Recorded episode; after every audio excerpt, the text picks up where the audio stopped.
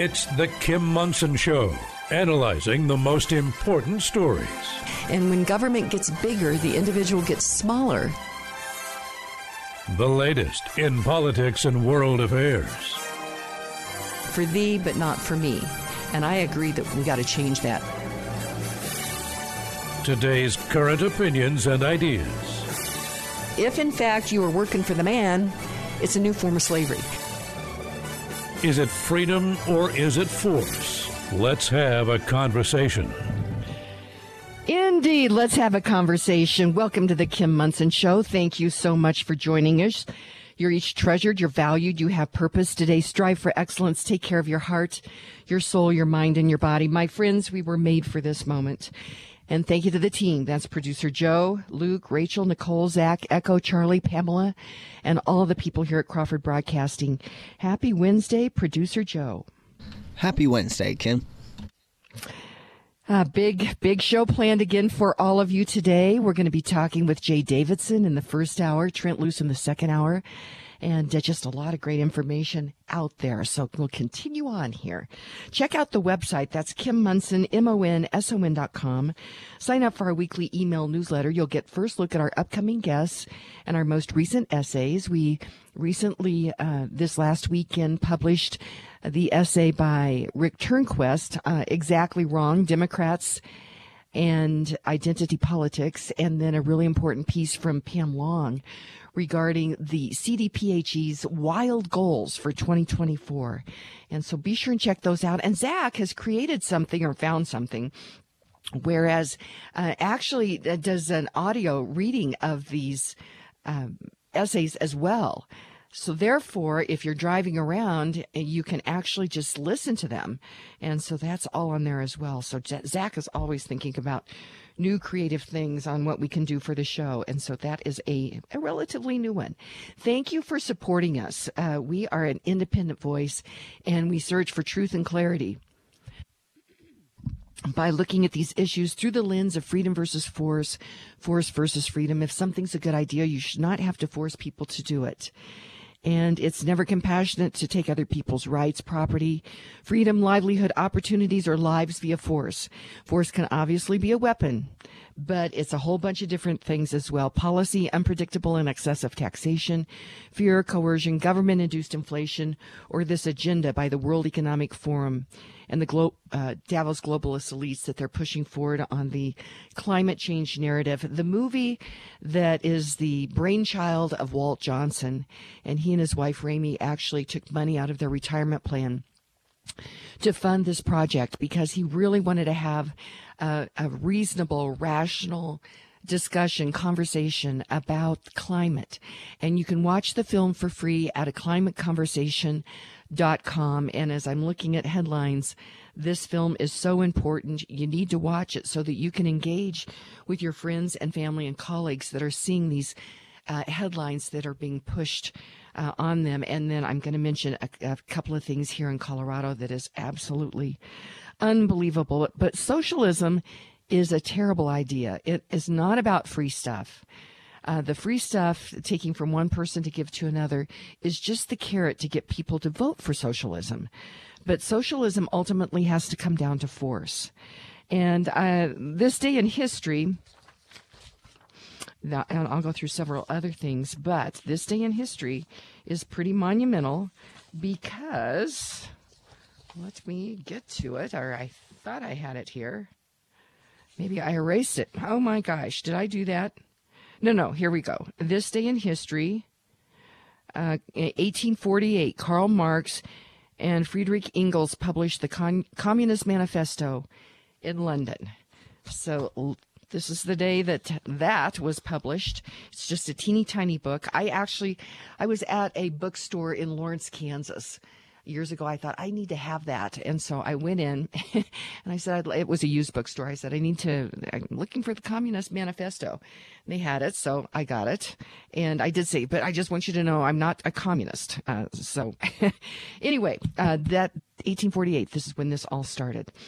Uh, so let's see several things. Oh, the girls are coming over tonight And so, therefore, I'm going to be actually, I'm going to change up what I normally get at Hooters restaurants. I was over at a Hooters restaurant just recently for lunch and I had their nachos and they were delicious. So that's what I'm going to order for the girls tonight. But Hooters Restaurants has been a great sponsor of both the Kim Monson show and the Amer- my America's Veteran Story show. And uh, I would highly recommend to learn about the story. It's such an important story about freedom, free markets, and capitalism. And you can find that at my website. Uh, but again, I will be picking up some great nachos tonight uh, to share with the girls. Uh, let's get over here to some of the things that we, we like to do on a regular basis. The first the, is the word of the day. And thank you to Richard, the limo driver, for this. And the word of the day is pedantic. It's an adjective. It can be characterized by a narrow or often ostentatious concern for academic knowledge and formal rules. So they used it in a sentence. This is from, um, see, a, a pedantic attention a pedantic attention to details. Next, it could be of or pertaining to a pedant, a characteristic of or resembling a pedant or ostentatious of learning. So, a pedantic writer, a description or affection. And uh, I was getting all this from the American Heritage Dictionary. And it could be like a um, pedant overly concerned with formal rules and trivial points of learning. Next thing, uh, since we're going to be talking with Jay Davidson, and he is a student of the Austrian School of, of Economics, and of course, uh, Ludwig Heinrich von Mises was. Um, you know, is really based on much of what he's done. He was an Austrian. Uh, he was born in 1881. He died in 1973. And von Mises was an Austrian American, Austrian school economist, historian, logician, and sociologist. And he wrote and lectured extensively on the societal contributions of classical liberalism and the power of consumers. He's best known for his work on praxeology studies comparing communism and capitalism. And this is a long one, but uh, I thought this was uh, very apropos for the anniversary also of the publication of the Communist Manifesto in 1848. This is what von Mises said. He said the champions of socialism call themselves progressives. I'm going to start over. The champions of socialism call themselves progressives, but they recommend a system which is characterized by rigid observance of routine and by a resistance to every kind of improvement. They call themselves liberals, but they are intent upon abolishing liberty. They call themselves Democrats, but they yearn for dictatorship. They call themselves revolutionaries, but they want to make the government omnipotent. They promise the blessings of the Garden of Eden, but they plan to transform the world into a gigantic post office. Every man but one, a subordinate clerk, in a bureau.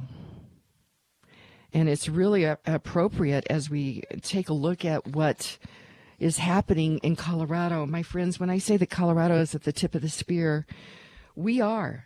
And uh, so the bill of the day, and we'll talk with Trent Loos about this in the second hour.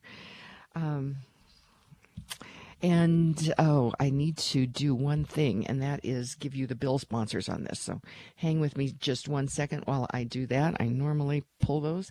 This is uh, Colorado uh, Senate Bill 126 hold on here. Got to get this. And i can i'm pretty sure i know the sponsors but let me make sure that i do.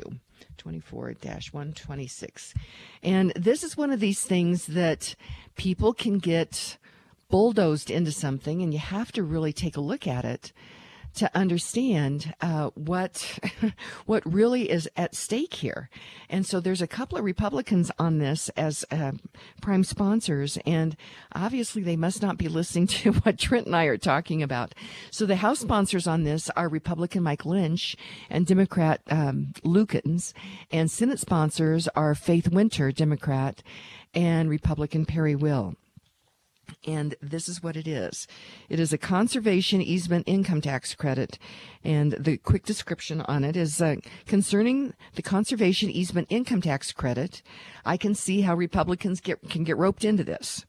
And in connection therewith, extending the Conservation Easement Oversight Commission and the Certified Holder Program indefinitely increasing the limit on conservation easement income tax credits available to donors in one calendar year, and allowing multiple transfers of conservation easement income tax credits. I'm pretty sure that I've got some, as I'm reading that, I, I know I've got some listeners that are, I need to probably hear from you here at, in just a little bit. Um, and so this is what cut the Colorado Union of Taxpayers uh, our recommendation is, is a no on this.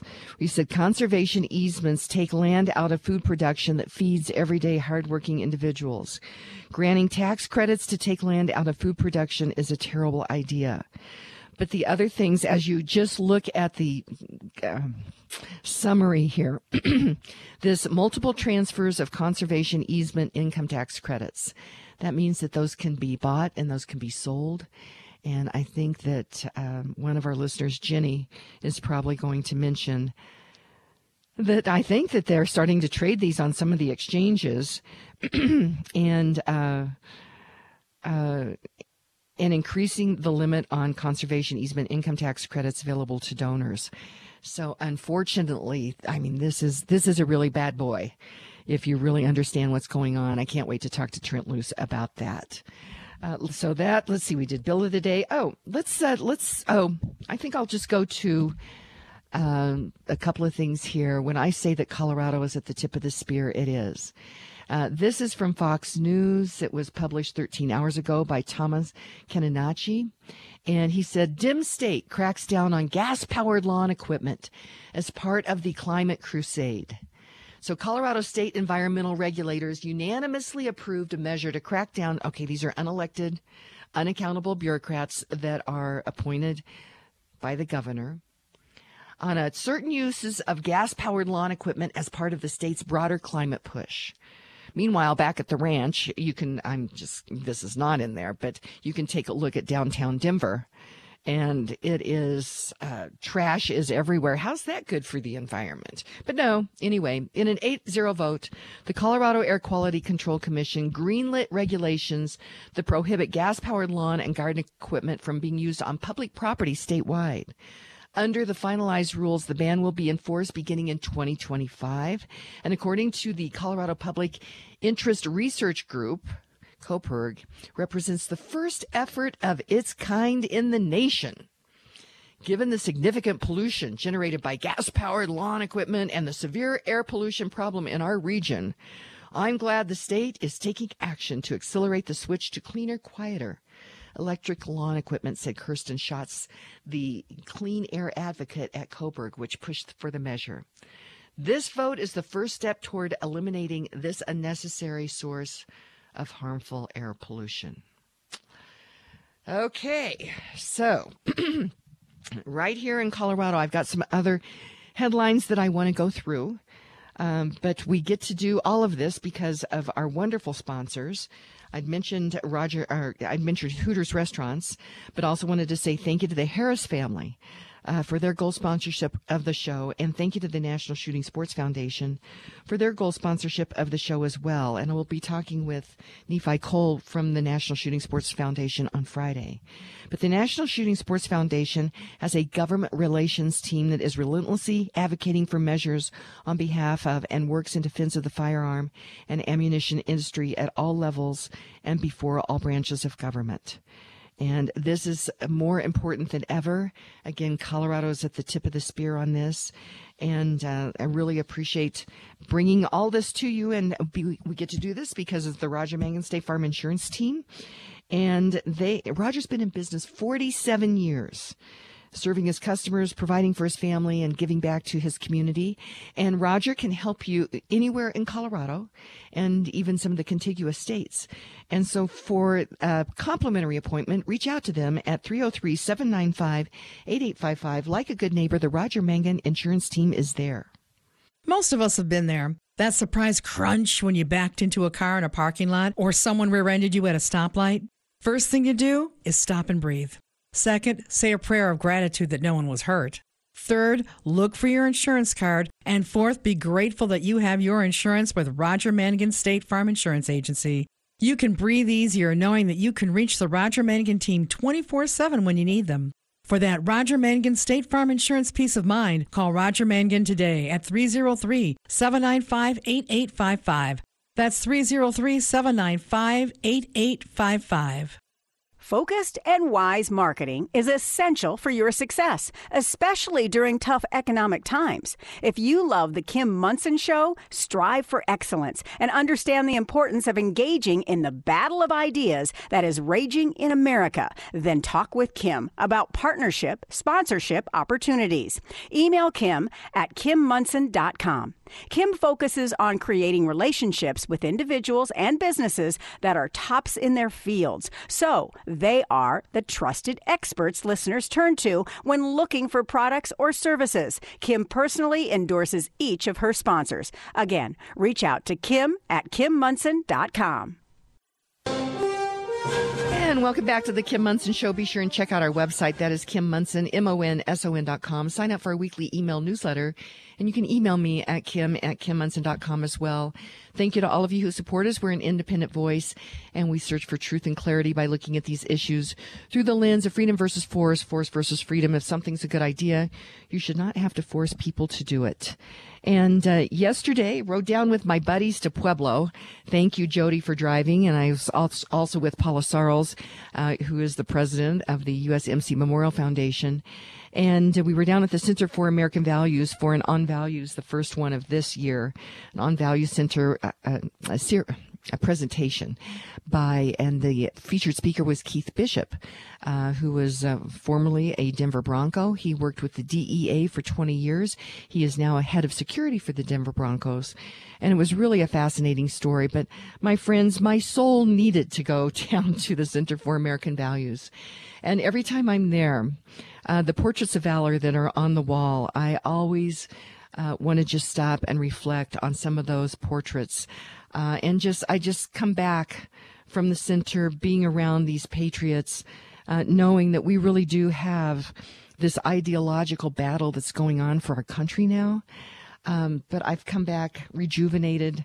And as I said, it really feeds it's my soul to go down to the Center for American Values. And uh, you can check out all that they're doing. They're doing these ma- amazing educational programs for our children to instill in ourselves as we help them with these programs, but also our children of these foundational values of honor, integrity, and patriotism. So be sure and check out the center at AmericanValueCenter.org. I did want to mention a couple of things. Now, while we have the um, one of Polis's bureaucracies, uh, uh, uh, limiting what uh, I mean, they start with the public lands or the parks and all that. Although, remember, uh, just within the last few weeks, Denver Mayor Mike Johnston is limiting services on uh, both at both uh, motor vehicle and Parks and Rec. Uh, because needing to pay for illegal immigrations and illegal immigrants that are coming here. Um, so meanwhile, they're they're going to outlaw your gas powered lawn equipment. But this is from the Denver Post, and this just breaks my heart. It's uh, titled Hard Lessons from the 16th Street Mall. Anna's Norwegian Bakery closes after just three months. And it says Anna Fanakra sat in her bakery on the 16th Street Mall on what turned out to be its last day in business, February 3rd, waiting for customers. But not many came, and so she decided to close up early. And we had really low sales that day. She said we hadn't even made $100 yet, which was a very accurate picture of what the last couple of months have looked like for us. And so she decided to call it quits. She also closed her store in Centennial and she filed for Chapter 7 bankruptcy. She said, after everything was said and done, I realized that 90 to 100 hour weeks really weren't sustainable and I grew apart from my family, which defeated the purpose of having my own business in the first place. I lost track of what was important because I really wanted to open this location, but I was sacrificing myself uh, with no return um, for myself. It was uh, not coincidentally, Anna's Norwegian Bakery was also the first and last food and beverage business to participate in Pop Up Denver, a highly publicized program started in 2022 by the Downtown Denver Par- Partnership and the city as a way to bring small businesses back to the 16th Street Mall. The strip has suffered for many years from declining traffic, followed by COVID, drug, crime, and homelessness problems, as well as this massive construction program, a project that's um, supposed to be done in 2025, which RTD is just throwing money at on that. And so, who pays for all this? We do, my friends. We we pay for all this. So let's see. Um, other headline. I think that's it on that. Oh, there. I may talk about some of these other headlines on the national level uh, in the second hour. And uh, this day in history, there was just a few other things that I did want to mention. And here we go. 1431. This was a tough day for Joan of Arc. It was her first day of interrogation during her trial for heresy. In 1808, Russia invades Finland, which was then part of the Swedish kingdom, with 24,000 troops. This changed everything. In 1842, the first known sewing machine was patented in the U.S. by John Greenough of Washington, D.C. And when women now, people talk about, I have so many clothes in my closet. It, it, happened because of the sewing machine. That changed everything because, because clothes were then able to be mass produced. Uh, I mentioned 1848. Karl Marx and Friedrich Engels published the first, the, or the, the Communist Manifesto. In 1862, during the Civil War, the Texas Rangers win Confederate victory at the Battle of Val Verde. It was in Confederate Arizona, now known as New Mexico. And in 1885, the Washington Monument was dedicated in Washington, D.C. So all of those things are this day in history. I, I, have a few other things that I'll try to share with you here in just a moment. Uh, let's see. I, I wanted to mention something that came in the mail to me. And I remember this, I think years ago, I think uh, one of the high schools in my neighborhood um, had this as their spring musical. And I always, I just couldn't get my brain around something was wrong with this. And it's a movie called Urinetown. And it is now being performed at the Town Hall Arts Center in Littleton. So anyone out there in Littleton, let me know if that is being paid for, subsidized by tax dollars. But this is a three time Tony Award winning show that's been praised for reinvigorating musical theater.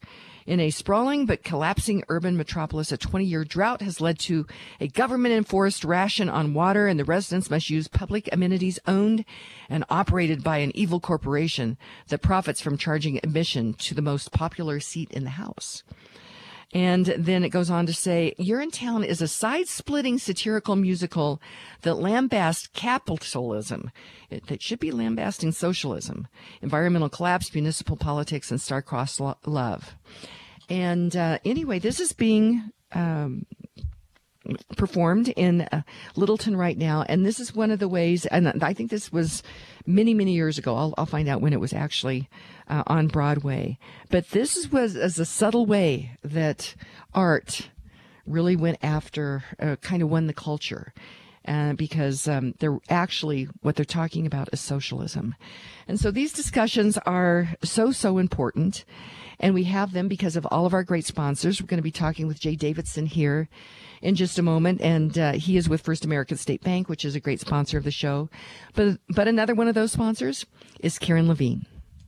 Award winning realtor Karen Levine has nearly 30 years of experience with REMAX Alliance. Karen Levine works to protect your property rights at the local, county, state, and national level. Karen Levine believes in home ownership. Working with Realtor Karen Levine helps you navigate through the process of buying or selling your home.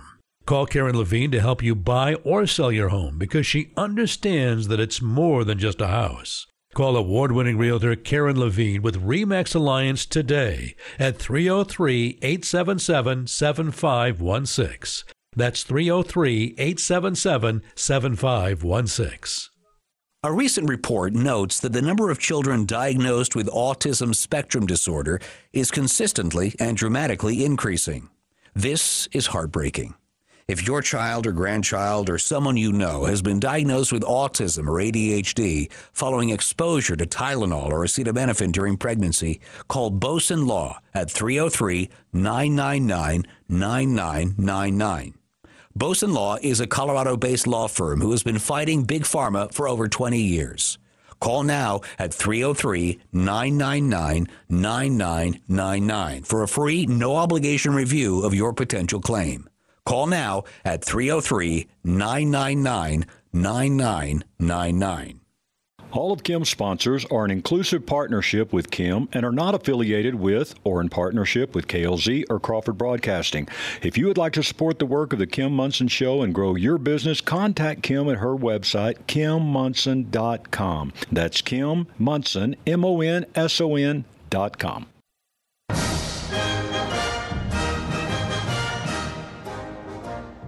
And welcome back to the Kim Monson Show. Be sure and check out our website. That is Kim Monson, M-O-N-S-O-N dot com. Sign up for our weekly email newsletter and you can email me at Kim at KimMonson.com as well. I did want to say thank you to the Harris family for their gold sponsorship of the show.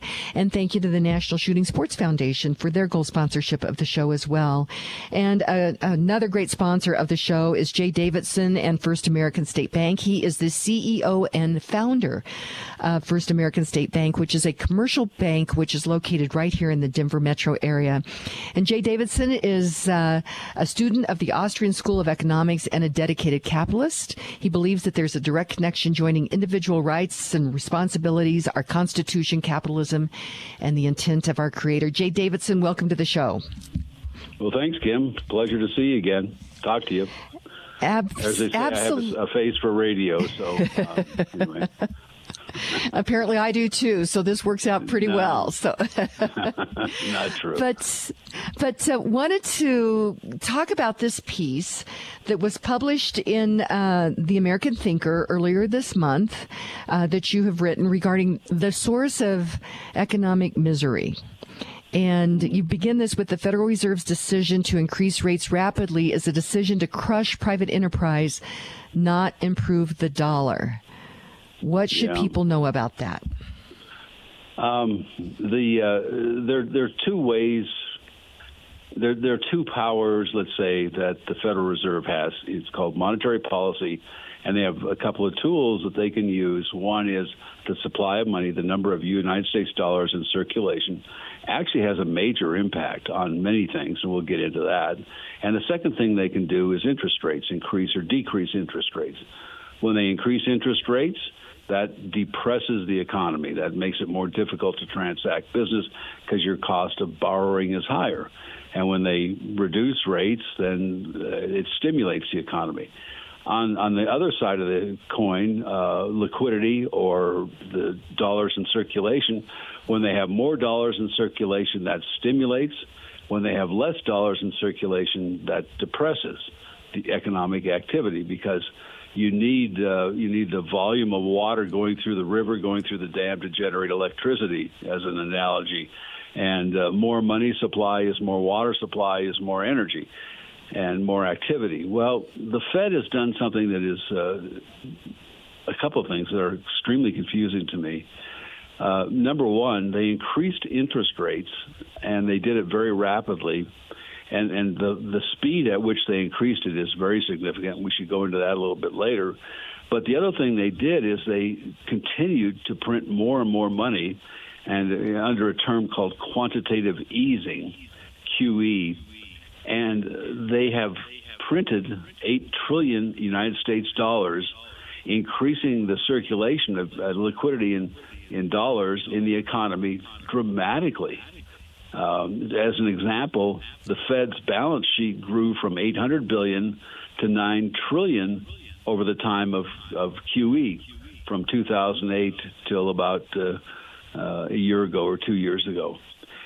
So the Fed has created an incredible liquidity, dollar liquidity in the economy, at the same, which is stimulative, and at the same time they've increased. Uh, they affect the short term, the very short term, the daily uh, Fed funds rate.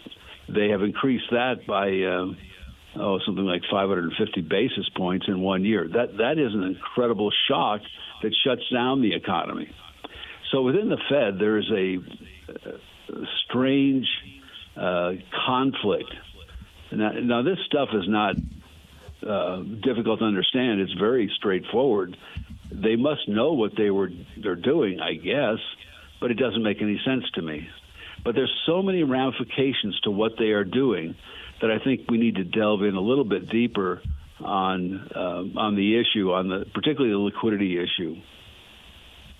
Well, and you mentioned this was like a meteoric rise in interest rates. I mean, people didn't really have time to to even kind of prepare in a way. And we we saw then that some banks because of this, they really got caught. And you and I have talked about this, and I can't remember exactly what you said. It's a, it's like rate risk or, or something like that. And so oh, there yeah. were banks that got caught on that. Yeah. Well, the interest rate risk is one thing, and that's a, a relatively complex topic uh, that we can certainly get into. And they did get caught in in uh, their IRR interest rate risk uh, scenarios. But to your point, the the increase in interest rates from basically almost zero to 5.5 percent in 12 months, uh, that hasn't happened for over 40 years under the Jimmy Carter era. And if you remember back in those days, uh, under the Jimmy Carter time, um, the economy was suffering. Uh, banks and S&Ls were failing. Uh, in fact, the S&L industry failed at that point, and uh, they had to uh, they had extreme inflation, so they the Fed increased interest rates dramatically and, put the put the nation into a recession and and uh, eventually controlled inflation. But the point is that uh, let, when you look at a bank, uh, we're subject, absolutely subject to the Fed Reserve's uh, monetary policy, and two, particularly the interest rate of what's called Fed funds. They're overnight rates. They're the shortest rate there is. Um, so we have had to uh, increase our cost of deposits by 550 basis points in 12 months, which is a horrendous hit uh, to our uh, to our earnings, to bank earnings, because uh, cost of deposits is the expense, is the interest expense.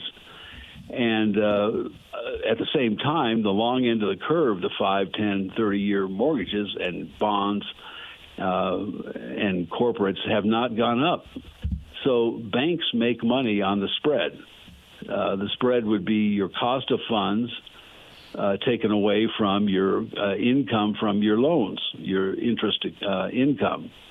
And as the low short rates go up, your, your margin gets squeezed, and so banks are, are suffering right now. And that makes banks less likely to lend into the marketplace. So, what the Fed is effectively doing by raising rates so dramatically, so incredibly fast, they're attempting to destroy the private economy because that is the the banks are the conduit for the Fed's policy into the uh, commercial and industrial world. We are we are controlled by Fed activity, and then we have to make our decisions based on Fed activity, and we decide what rates we charge, what terms, and so forth. So we are slowing down on our lending activities, and uh, that is also going to crush uh, the economy. That's why I say that the the solution that the Fed Reserve has to inflation, and that's another topic I think we should really get into a lot, is well, let's bludgeon the economy to death. So we force uh, private business into a recession. That harms every individual citizen, private citizen, not government people. They get paid no matter what. But the private citizen, you, me, and everybody we know, gets crushed. So that's the downside to this rate uh, fiasco that they've introduced. Well, it seems that there are politicians and bureaucrats and interested parties that uh, really don't like the private enterprise, property rights, sanctity of the individual. And Gosh, what will be left if they destroy the private economy, Jay? Nothing. I mean, everybody, well, the, the left, let's say, uh, likes to uh, call capitalists greedy people. And uh, I guess, okay, yeah, you're probably right. I, mean, I think everybody's greedy. I don't care if you're giving away half your fortune to a needy person you want something for it. You want recognition or love or something. And in the case of capitalism, uh, when I all I want is a fair trade. Uh, I'll pro- provide a product or service, and somebody will agree that it's fairly priced. They'll buy it of their own free will, and we have what's called a capitalistic economy. capitalism has done more to improve the lot of every person that lives within its its landscape than anything that's ever been done before. Period. And if you are willing to work, and that's the criteria, you have to work. You have to understand your subject matter. You have to take the time and the effort to get your tail out of the uh, TV room and get out there and, and study and learn, and then go to work and work hard and do a great job for your employer. So he will then want to do a great job for you when it comes raise time. That's capitalism. And nobody is enslaved here in America. I, they shouldn't be anyway. And if you don't like what your employer is doing for you, you can go somewhere else. But when you put the government in between that relationship, and you have these rules. Let's say, take for example the uh, minimum wage rule. You know, in the past, the the people that decided to uh, accept minimum wage jobs did so because they chose to. And you can say, "Oh no, they didn't choose economic situation." Excuse me. Anybody in America can do better at what they're doing if they want to make the effort and do it. That is a fact of, of American life. That is the beauty of capitalism. That's the beauty of a constitutional republic that we live in. So the people that have decided to take minimum wage jobs, they may not like it. I don't. I understand that. Uh, my first job was a minimum wage job as a kid, but I didn't stay there. I worked, and you worked, and we all worked to get ahead and to learn a trade and a craft that would be desirable to other people and for which they would pay fair value. So my my answer to this whole thing on on uh, uh, greedy capitalism, uh, well, you know what? It's done more for people, uh, more for more people than any other system in the world. Well, you know what I find really greedy, though, uh, Jay Davidson, is for somebody to want to um, use government uh, to actually take money from somebody else and put in their pockets. I'm thinking about politicians and bureaucrats and interested parties. Uh, so instead of earning that money, they figured out a way to use government to take somebody uh, the the fruits of somebody else's hard labor, and I think that that is actually uh, what I would call greedy. Jay Davidson. That's that's a wonderful point. I totally agree with you. And in order to do that, in order to rob Peter to pay Paul, they have to convince Peter that he's a bad guy and he should acquiesce to their demands. They have to do that. So they start off by saying, uh, "You're a greedy capitalist." Oh, I'm not greedy. No, I, you know, I'll prove to you. Here, here, take everything. Or now they're doing the thing. Oh, you're white. Your skin's white. Oh, gee, I'm sorry. I must have oppressed everybody. So you know, take whatever you want. This is the assault that communism, fascism, so socialism has always made on the people that work their tails off, do a fair day's work for a fair wage. This is what they do to take down every one of those nations. You got to ask yourself, why are they doing it? Because something's wrong here something is wrong here. And I'm talking with Jay Davidson. He is the founder and CEO of First American State Bank. And we're talking about a piece that uh, was recently published in American Thinker. Uh, and, um, uh, we're going to continue the discussion. A couple of things I wanted to mention is first of all, the USMC Memorial Foundation. And if all of us buy a brick to honor our loved ones' military service or um, our own military service or your own military service or make a contribution of $125, we will help them raise from a grassroots standpoint uh, what is needed for the remodel of the Marine Memorial, which is right here at 6th and Colfax. So you can get more information by going to usmcmemorialfoundation.org. That's usmcmemorialfoundation.org. And uh, we will be right back. We get to have these discussions because of sponsors like First American State Bank and Lauren Levy. If you are 62 or older, a reverse mortgage could be a great tool regarding retirement and estate planning. It is essential to understand the process. Lauren Levy with Polygon Financial Group has nearly 20 years in the mortgage industry and has the experience to answer your questions.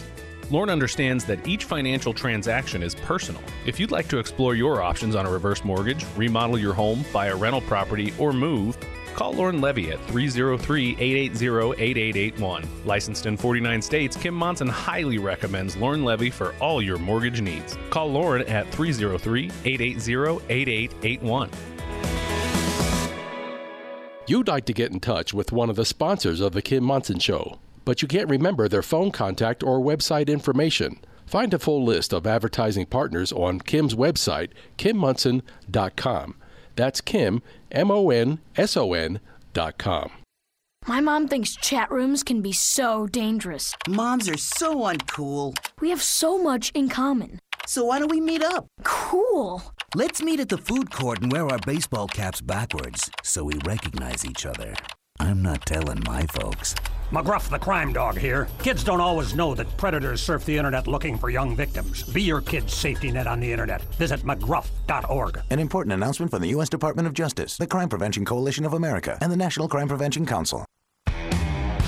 Franktown Firearms is unlike any other gun store or range. My name is Tony, and I'll tell you why I first started going to Franktown because my children wanted me to get comfortable with firearms. Franktown Firearms, it's not the kind of experience you get anywhere else. I'm not familiar with firearms, and they just took their time and really gave me the time of day to know that I was an appreciated customer of theirs. Tactical Fun Night is an absolute blast. To move and shoot, walk and reload and turn corners and hit moving targets. I've been to ladies' nights a few times, and the range safety officers um, helped my friend who I brought who'd never fired a gun before. I felt very comfortable. I could just shoot to my comfort level. I didn't have to show up anybody, or no one was trying to show me up. They let us go to the range and try the firearms before we bought them. All of the staff there really took their time with me. After going in there for the first time, we realized we didn't need to look at any other gun stores. Franktown Firearms, where friends are made. Mm-hmm.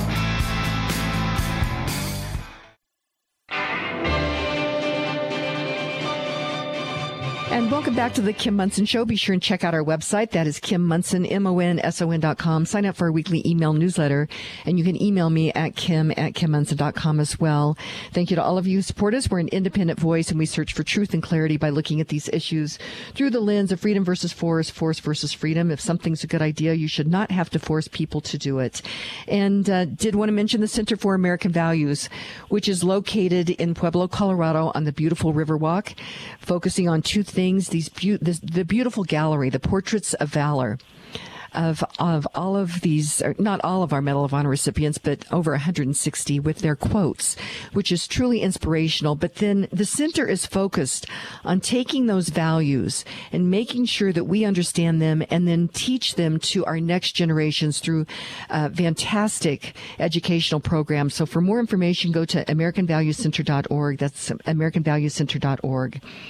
So Jay Davidson, founder First American State Bank and a great sponsor of the show. We, we mentioned what capitalism is. It's an exchange of value, a value for value. And if someone creates a good or service that other people find value for and they will trade their dollars for that. And if a lot of people do that, individuals can become very, very wealthy.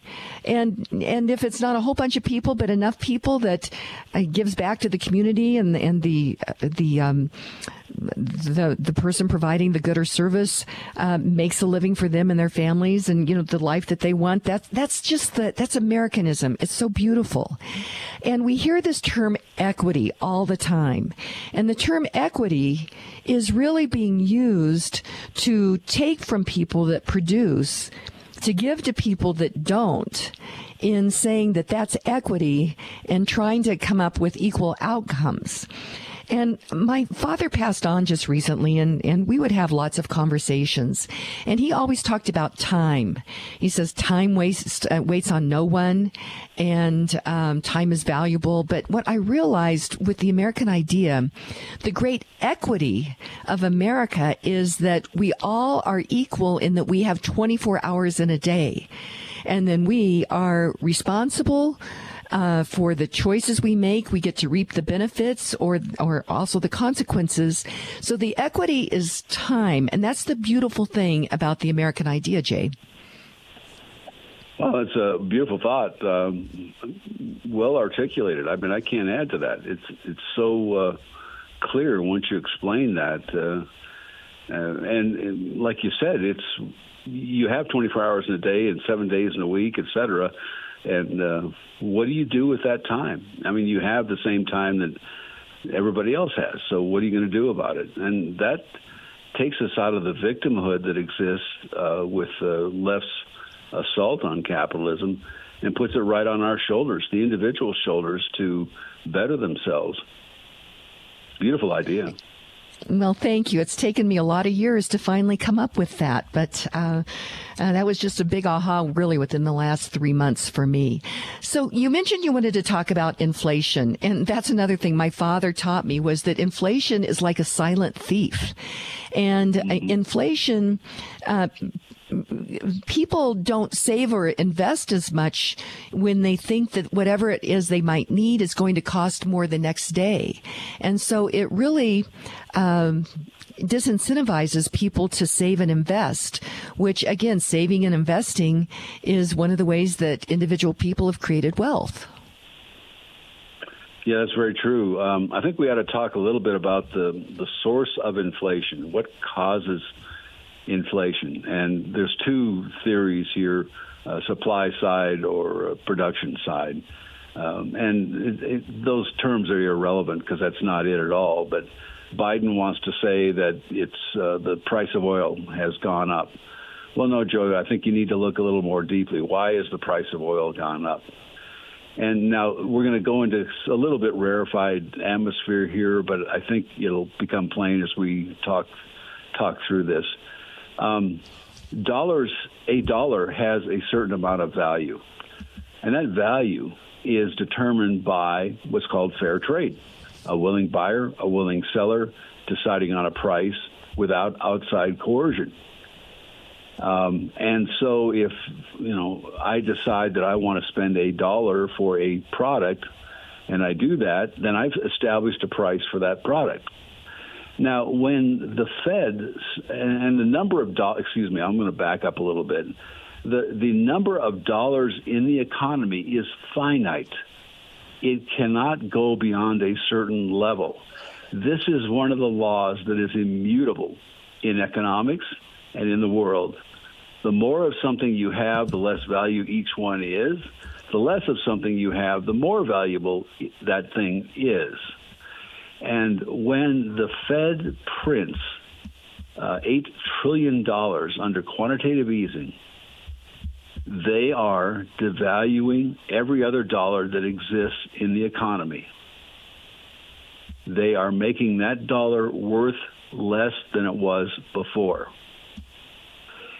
So what we find the the net result of printing all that money is when you go to the grocery store and you buy the same basket full of goods, that money, instead of costing you $100, now costs you $200.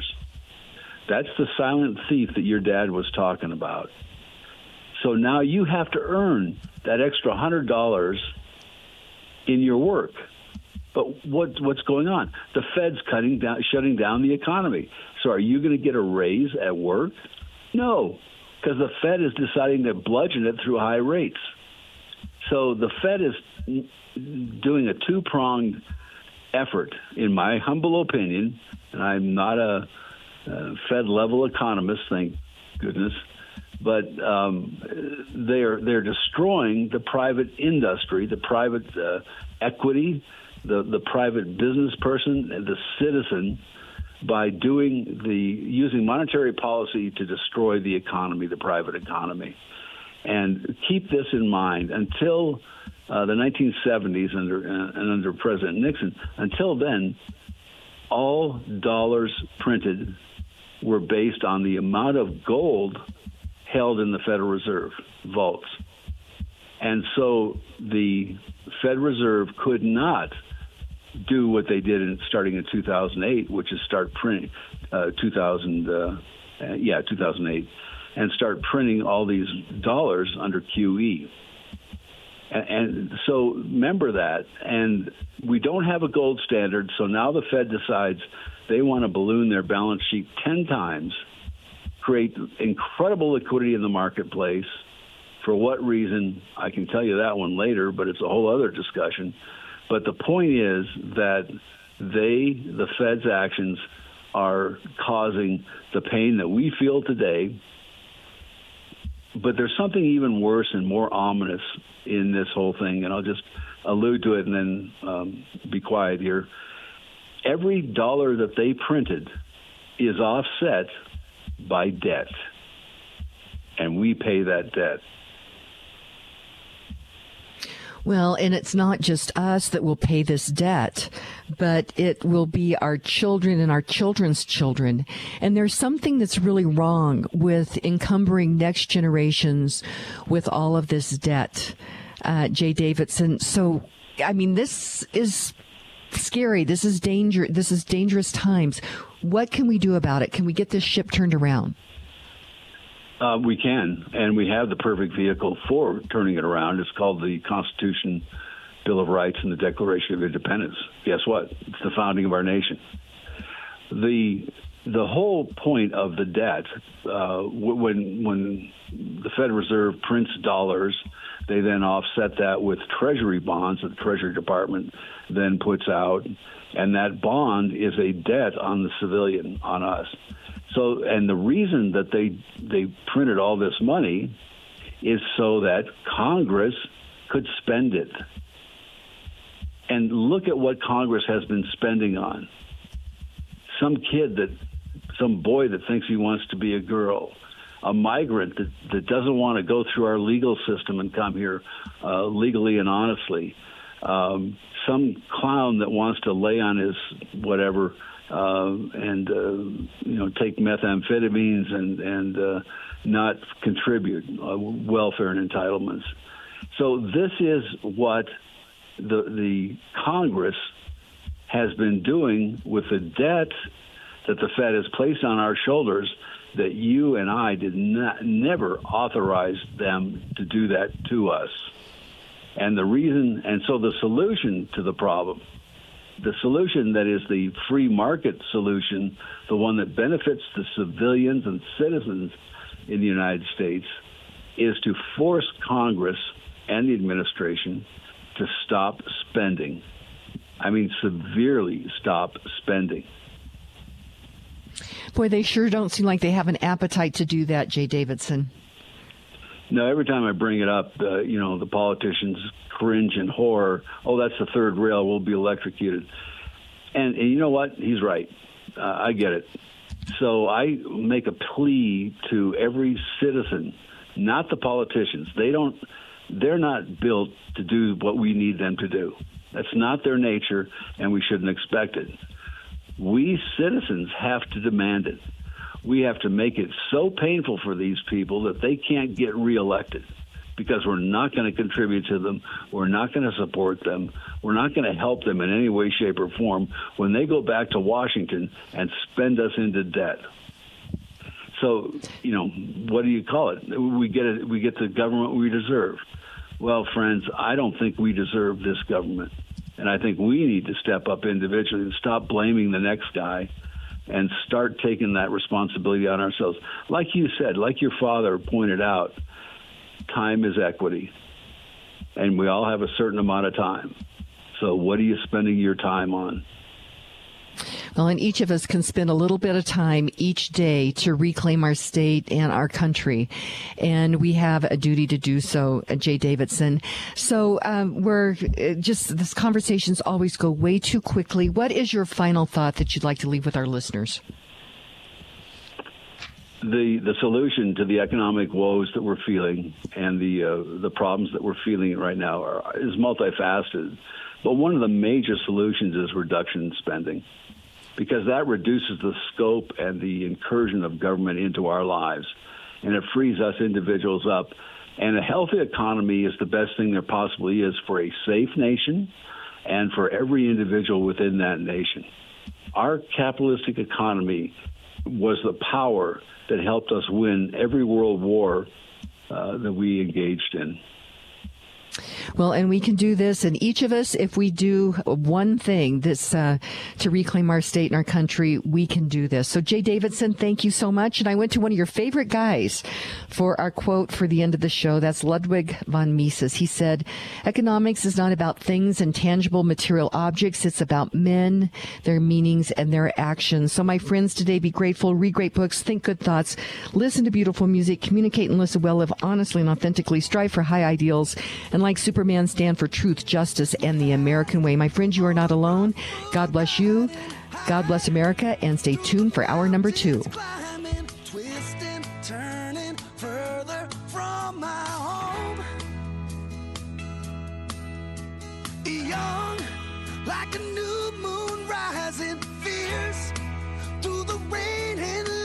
And wandering out into this great unknown. And I don't want no one to cry, but tell them if I don't survive,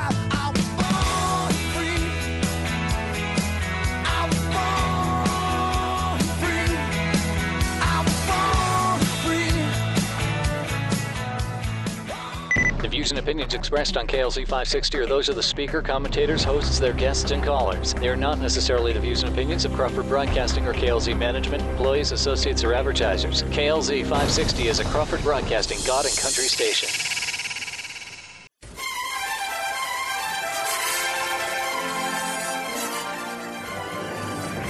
It's the Kim Monson Show, analyzing the most important stories. And when government gets bigger, the individual gets smaller. The latest in politics and world affairs. For thee, but not for me. And I agree that we got to change that. Today's current opinions and ideas. If in fact you are working for the man, it's a new form of slavery. Is it freedom or is it force? Let's have a conversation. Indeed. Let's have a conversation and welcome to hour number two of the Kim Monson Show. Thank you so much for joining us. You're each treasured, you're valued, you have purpose today. Strive for excellence. Take care of your heart, your soul, your mind, and your body. My friends, we were made for this moment. Thank you to the team. That's producer Joe, Luke, Rachel, Nicole, Zach, Echo, Charlie, Pamela, and all the people here at Crawford Broadcasting. Happy Wednesday, producer Joe. Happy Wednesday, Kim. great uh, first hour, and we're going to have a great second hour here as well. Check out the website. That is Kim Monson, M O N S O dot com and sign up for our weekly email newsletter. That way you'll get first look at all of our upcoming guests as well as our most recent essays. You can email me at kim at kimmonson.com as well. And thank you to all of you who support us. We are indeed an independent voice as we search for truth and clarity by looking at these issues through the lens of freedom versus force, force versus freedom. If something's a good idea, you should not have to force people to do it. I did want to say thank you to the Harris family for their gold sponsorship of the show. And thank you to the National Shooting Sports Foundation for their gold sponsorship of the show as well. We'll be talking with Nephi Cole on Friday about all of these different uh, bills that are here at the Colorado State Legislature regarding firearms and making it more difficult for everyday people to keep and bear firearms, uh, law-abiding citizens. But uh, of course, bad guys don't look at those laws, and so we've got to we've got to get these these things uh, stopped and they are a direct assault upon our Second Amendment of our U.S. Constitution. The Second Amendment is there for a very, very good reason.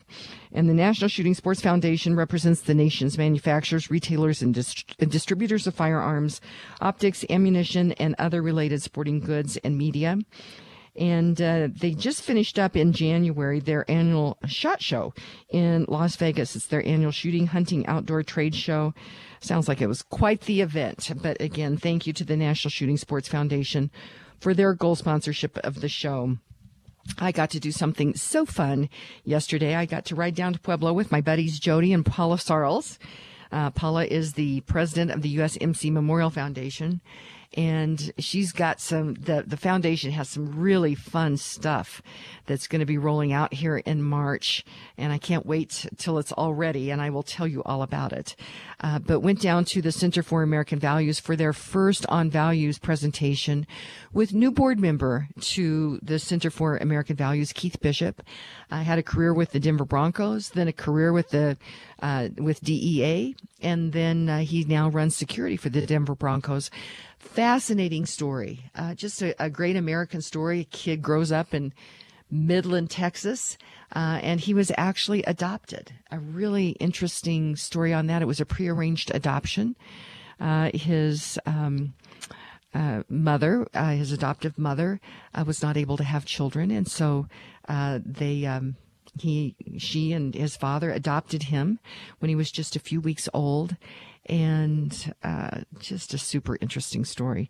But the Center for American Values, my friends, I needed a shot in the arm here, and it really does. Um, it's good for my soul to go down to the Center for American Values, and I always like to stand in front of some of these portraits of valor of Medal of Honor recipients and look at their quotes and read them and uh, really just check out all that they're doing. Go to AmericanValueCenter.org. That's AmericanValueCenter.org. And then stay tuned regarding the USMC Memorial Foundation and what we'll be rolling out here uh, with some cool events in March.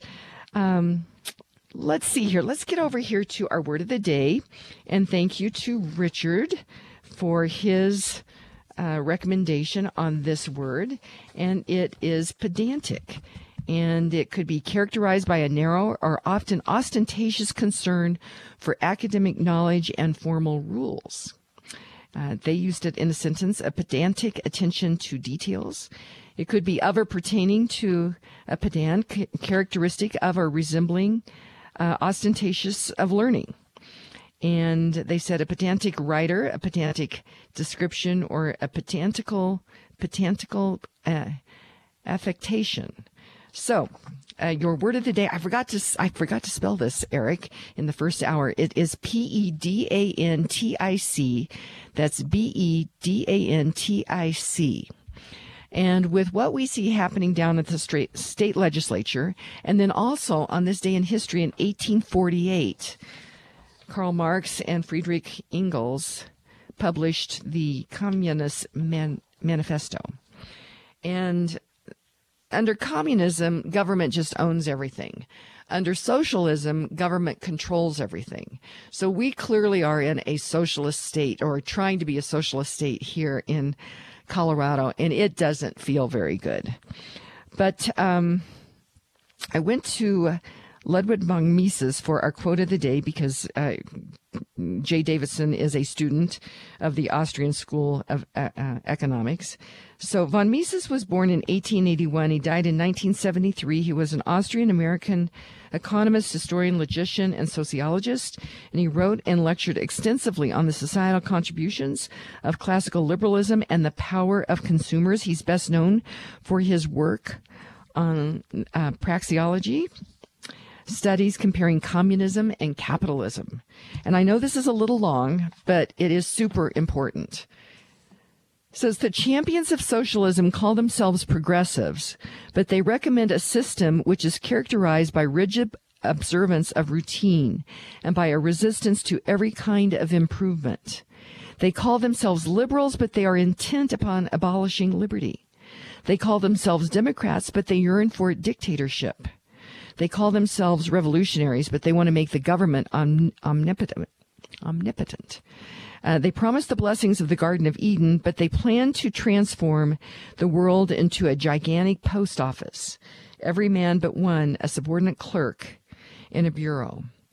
And one of our listeners, Neil, uh, makes these amazing memes. And he sent one earlier this morning. And on one side, it looks like a great outdoor, you know, long tables like they have in Italy. Um, you know, people smiling and eating and drinking, and the land looks, you know, lush and green. He says the socialist dream. But then the next thing he has is the socialist reality people standing in line, uh, barbed wire fences, um, just uh, gray. And that's really what the reality is of socialism. Uh, socialism is uh, really not about free stuff. That's uh, give free stuff is to get people to vote for it. But ultimately, socialism has to come down to force because it is such a bad idea. You know, and I'm trying as I'm going through, let me, I've got to make sure I've got everything here.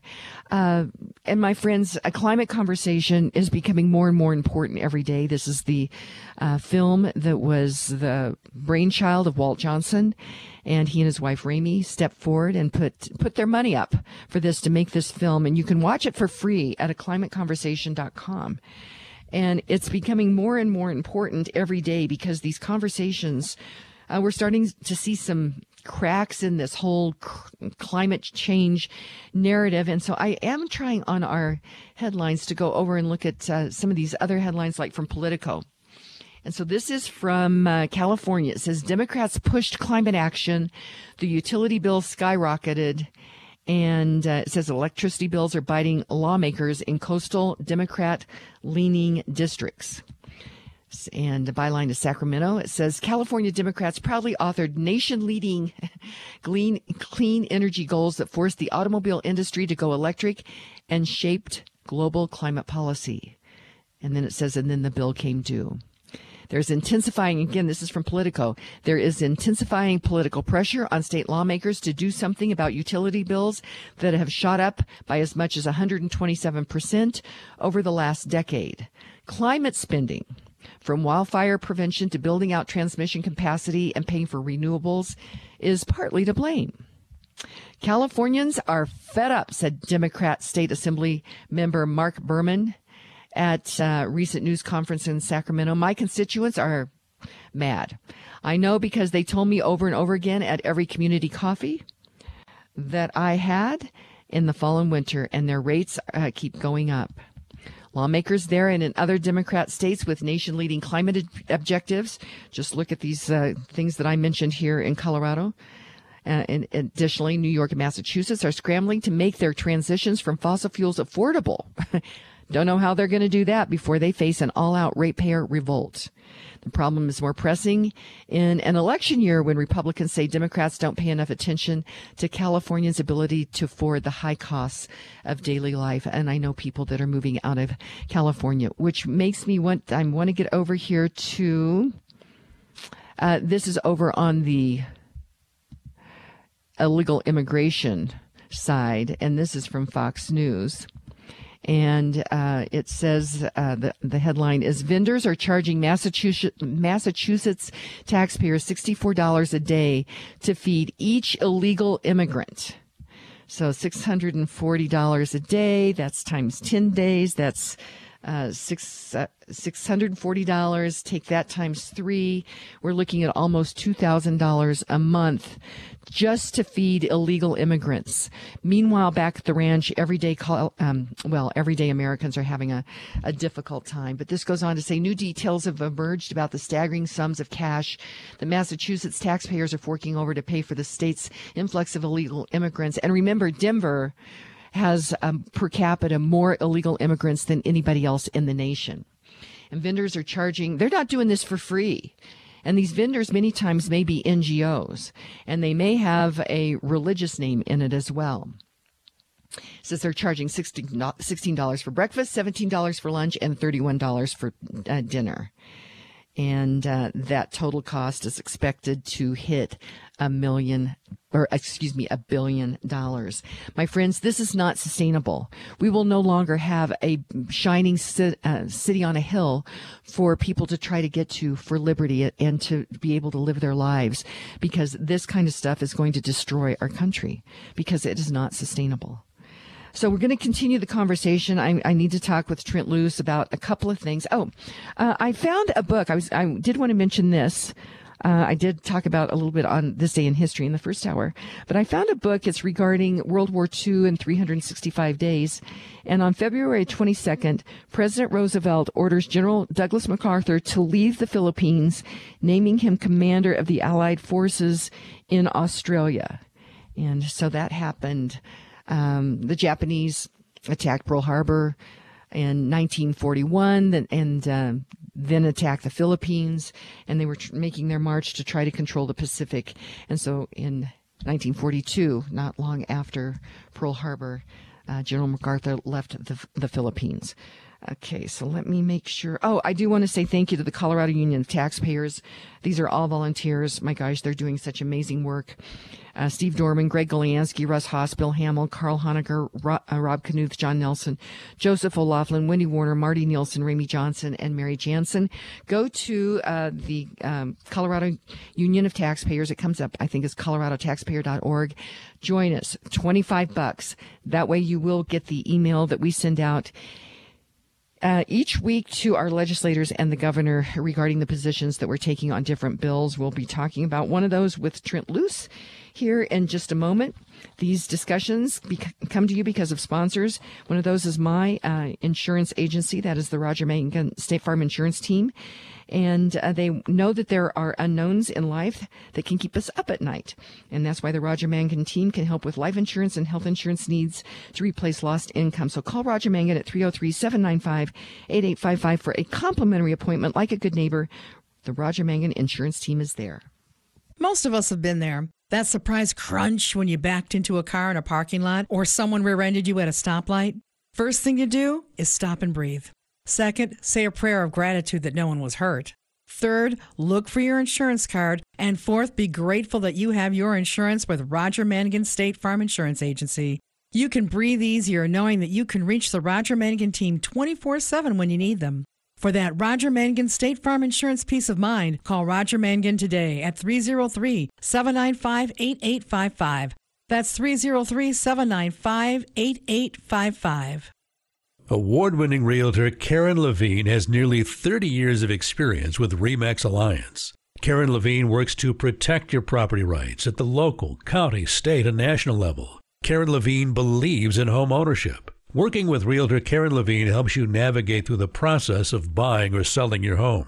Call Karen Levine to help you buy or sell your home because she understands that it's more than just a house. Call award winning realtor Karen Levine with REMAX Alliance today at 303 877 7516. That's 303 877 7516.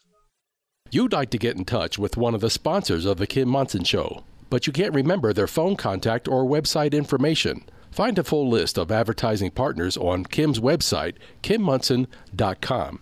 That's Kim, M O N S O N dot com. And welcome back to the Kim Monson Show. Be sure and check out our website. That is Kim Monson, M-O-N-S-O-N dot com. Sign up for our weekly email newsletter. And you can email me at kim at kimmonson.com as well. Thank you to all of you who support us. We're an independent voice and we search for truth and clarity by looking at these issues through the lens of freedom versus force, force versus freedom. If something's a good idea, you should not have to force people to do it.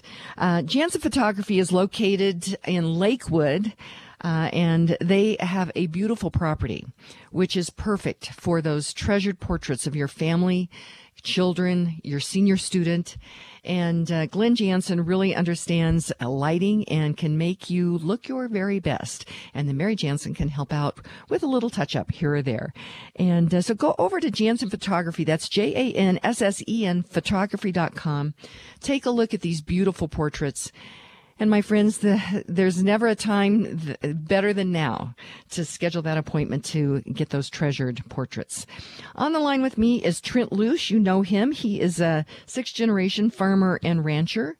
And we've got a lot of talk to talk about. But Trent Loos, welcome. Hi, Kim. So first thing, what have you been up to this week? I actually have been home for most of the time in the past week trying to get uh, spring projects started because we were 66 degrees yesterday, and I finished one fence that I started fixing last before winter hit, and I got it done. So I felt like I accomplished one little thing anyway. Well, that's good. Kelly probably doesn't know what to do if you're home. She uh, she still tells me what to do. She knows clearly what to do. oh, that's good. That's good. Okay. Well, there is a lot to talk about. And When I say that we are an independent voice, uh, we definitely are because we're going to take on. This is a very bad boy, and this is uh, Senate Bill um, 24 126, Conservation Easement Income Tax Credit. And Trent, I I can see how Republicans can get bamboozled on this stuff because there's two the prime sponsors on this are Republican Senator Perry Will, Democrat Senator Faith Winter, and she doesn't do anything that is good for rural Colorado. So that's a big red flag right there. And then Representative uh, Meghan Lukens, Democrat, Representative Mike Lynch, who um, you know, is, he's running for Congress. Uh, so anyway, this is conservation easement income tax credit.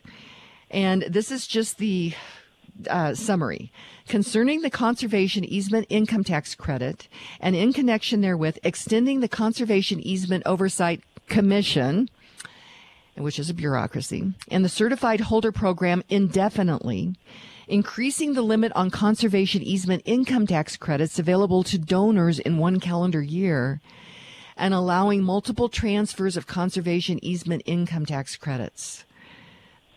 Trent, am I correct in calling this a very bad boy? I am never a fan of a easement period. I do not understand the concept of believing that you own property, you believe in property rights, and yet you're willing to sign over the decision making on your property to somebody else for a payment. And furthermore, even if it was a big check, I would be opposed to it. But in this case, it's for an income tax uh, credit. Who needs income tax credits? The people who already have all of the money telling us what to do with our property.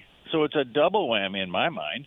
You have an easement, which I don't like to begin with, and now you have an income tax credit, which goes to benefit the wealthy among us who who own the easement how can you rationalize this as a good thing, whether you're Democrat, Republican, Libertarian, or Independent? It doesn't matter. It's a bad deal, period.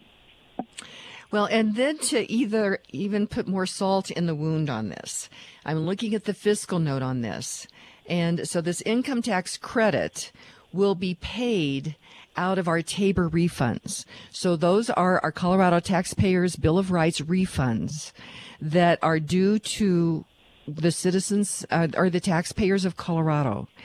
And um, I, I, I, I, I think I probably need to I contact these Republicans about this. I don't think that they quite understand.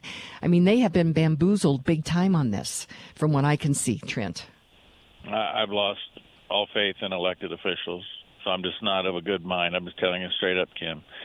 Uh, you know, uh, six months ago, I would have told you that it, this whole federal bureaucracy, and I'm including elected officials in that now because there's apparently they're selected officials, not elected officials. Uh, they're completely lost. They they continue to be disconnected.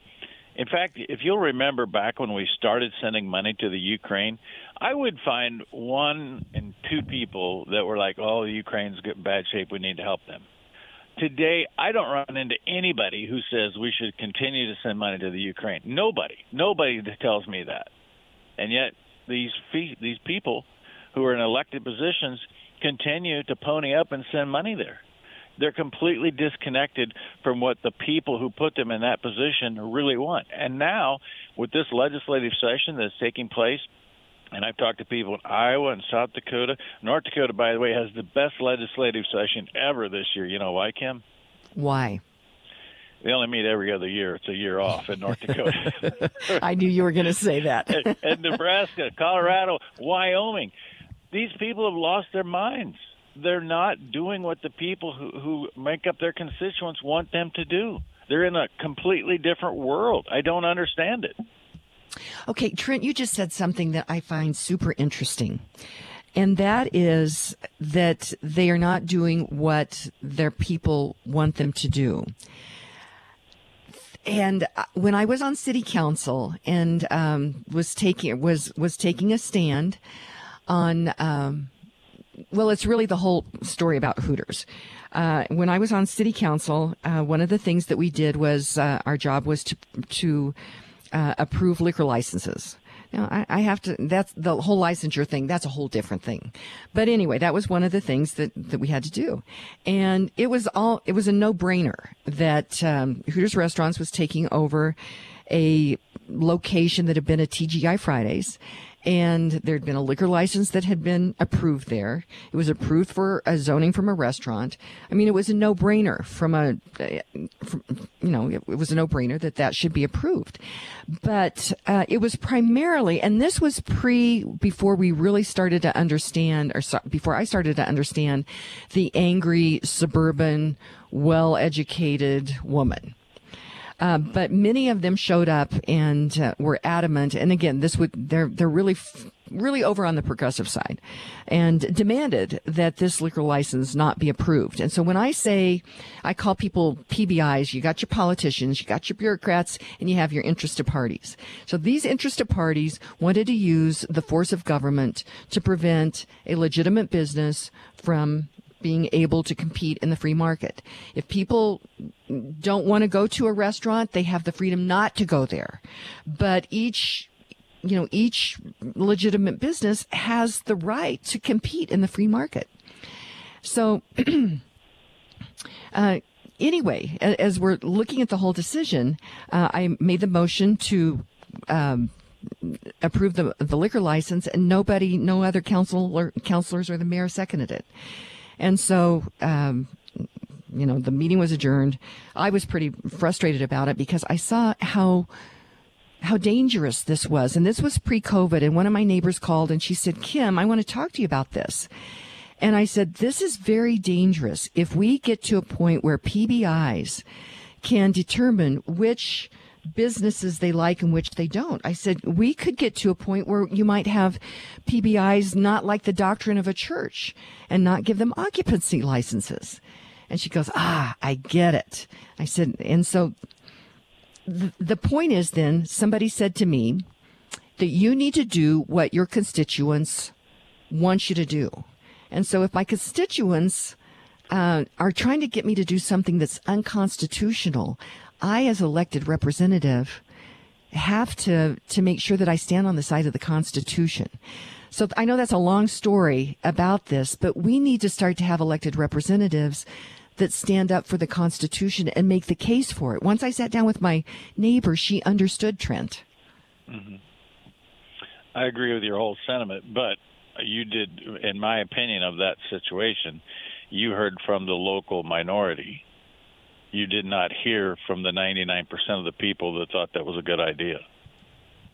True. And once we made the case for that's an excellent point. Uh, so it was it's the loud ones. And that's who's right. in the ears of our electeds because all of us are busy with uh-huh. you know with our lives. Um, but boy, that's an excellent point because I think 99% of the people out there love this American idea of being able to have the sanctity of the individual, property rights, and individual liberty. But my gosh, we've got to continue to, to make the case for this, Trent. But that's why I qualified my statement when I talked about the Ukraine because in the early days, it was I would find 50% of the people in my travels thought that was a good idea. I never thought it was a good idea, but pe- people, half the people did. Today, I don't talk to anybody that thinks it's a good idea, and they still do it. So that, that's how I see the two things being different. Okay. But so, I would never supersede the Constitution. They should always follow the Constitution first. Right. And make the case for it and right. uh, and I think most people will understand that. Instead, what you have is electeds that have all these consultants, and they they run these surveys and they put their finger in the wind and um, try to ascertain what people want, and ultimately, people people want this American idea. So we're going to continue the conversation with Trent Loos. I have some other things. One of our listeners sent something about abandoned uh, water rights. And boy, this is also important as well. So we'll continue the discussion and we get to have these great discussions because of our wonderful sponsors. And a new sponsor is Lavaca Meat Company. Lavaca Meat Company takes great pride in selling only the best. Lavaca Meat Company is a third generation family owned business with its roots in eastern Colorado. Lavaca means the cow in Spanish. As our name implies, we only sell beef. No poultry, pork, bison, or game. Just premium quality, aged, mouth-watering beef. Our store is located at the corner of Main and Nevada in the historic Coors Building in downtown Littleton. For a steakhouse experience at home, visit us in person or shop online at lavacameat.com. Lavaca Meat Company, only the best. Again, that's lavacameat.com. If you are 62 or older, a reverse mortgage could be a great tool regarding retirement and estate planning. It is essential to understand the process. Lauren Levy with Polygon Financial Group has nearly 20 years in the mortgage industry and has the experience to answer your questions. Lauren understands that each financial transaction is personal. If you'd like to explore your options on a reverse mortgage, remodel your home, buy a rental property, or move, call Lauren Levy at 303 880 8881. Licensed in 49 states, Kim Monson highly recommends Lauren Levy for all your mortgage needs. Call Lauren at 303 880 8881. All of Kim's sponsors are an inclusive partnership with Kim and are not affiliated with or in partnership with KLZ or Crawford Broadcasting.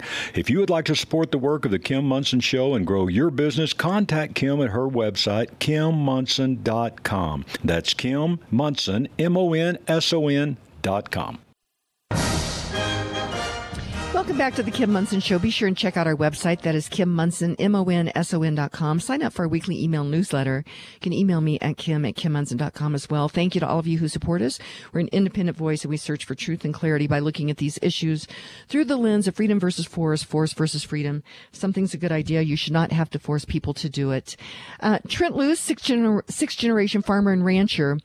Uh, I did want to, before we get over to this water abandonment thing, I did want to unpack just a little bit more this Senate Bill 126 because I know that I'm going to hear from some of our listeners uh, regarding these easements. This, this, and this is just in the summary. Two things. Okay, income tax credit. Uh, when somebody gets an income tax credit, A, that's picking winners and losers. If in fact income taxes are high, instead what we need to do is reduce income taxes across the board. Agreed? I agree 100%, but you might have to finish the show without me. Why? Well, that Lavaca meats ad, I'm going to go grill a ribeye. It just got my mouth watering. And um, I tell you, it, was Spanish for cow. yeah. I do now. Uh, now you do.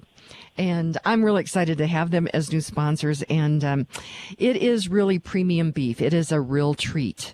And I do highly recommend them. But no, you have to wait because we've got to finish this and then you can go grill that. But okay, um, we got to talk about water that makes beef, so we got to do this before we can get the beef. I got it. All right, let's go. Uh, Okay, got it. Okay, conservation easement income tax credit though. The next thing, and this is just in the summary. So, so A, the income tax credit. We should lower taxes across the board. Next thing, uh, an oversight commission, a conservation easement oversight, easement oversight commission. This is a non-elected bureaucracy. And uh, again, putting this kind of power over into an unelected, unaccountable bureau- bureaucracy is always a terrible idea. Then it is going to um, um, have the certified holder program go on indefinitely, increase the limit on conservation uh, easement income tax credits available to donors. Wonder what that means exactly. And then that you can transfer these conservation easement income tax credits.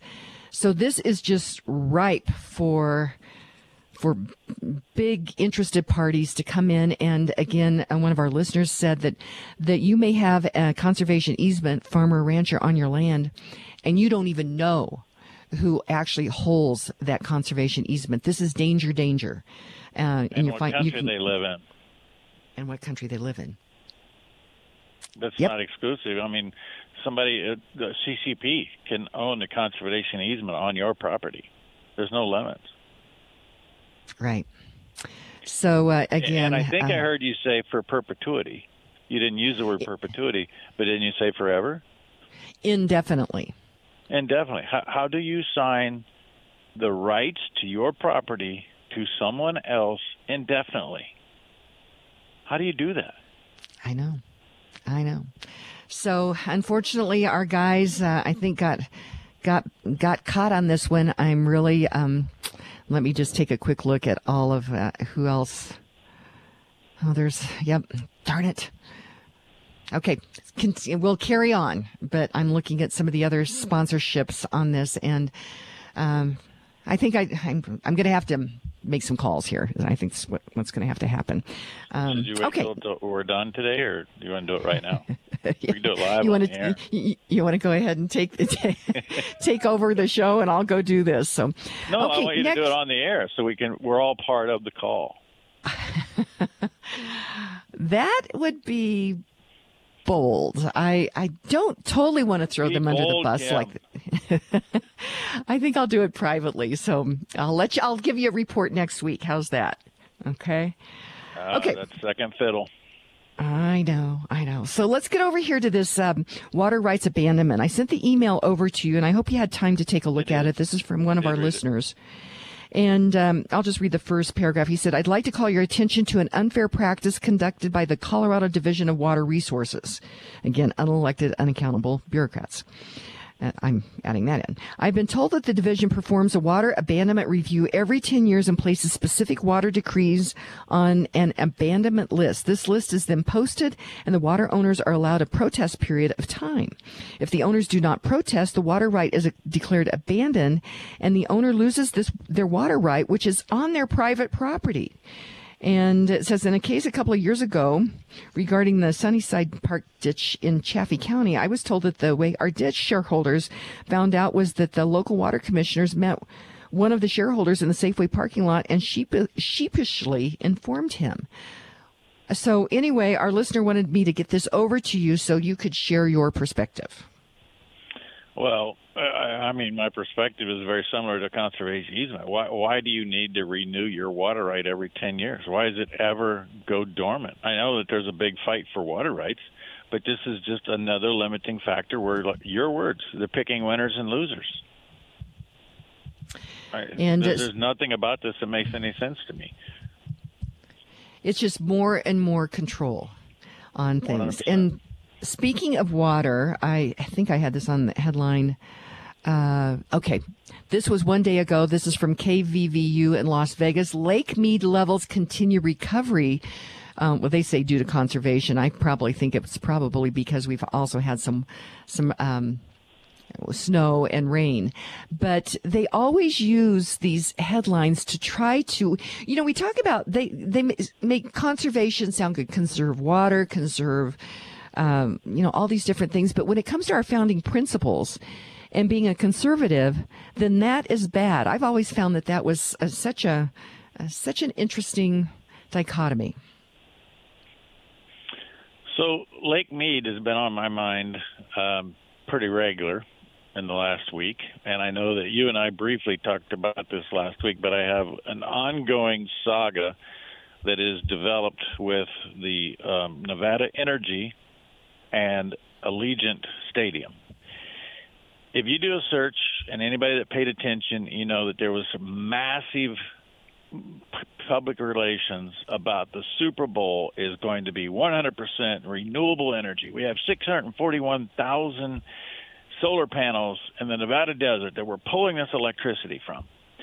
Well, last week I shared with you that I estimate the cost per kilowatt hour was $2.50. Now I have more information.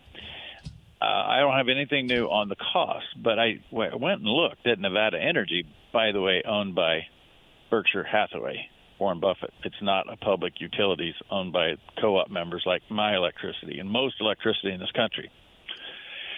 58% of the electricity generated by Nevada Energy is from natural gas. 5% is from coal. 37% is from what they're calling renewable energies. Hoover Dam, generating electricity from the hydroelectric part of the dam, is included in the renewable energies, which is 4% of the 37%.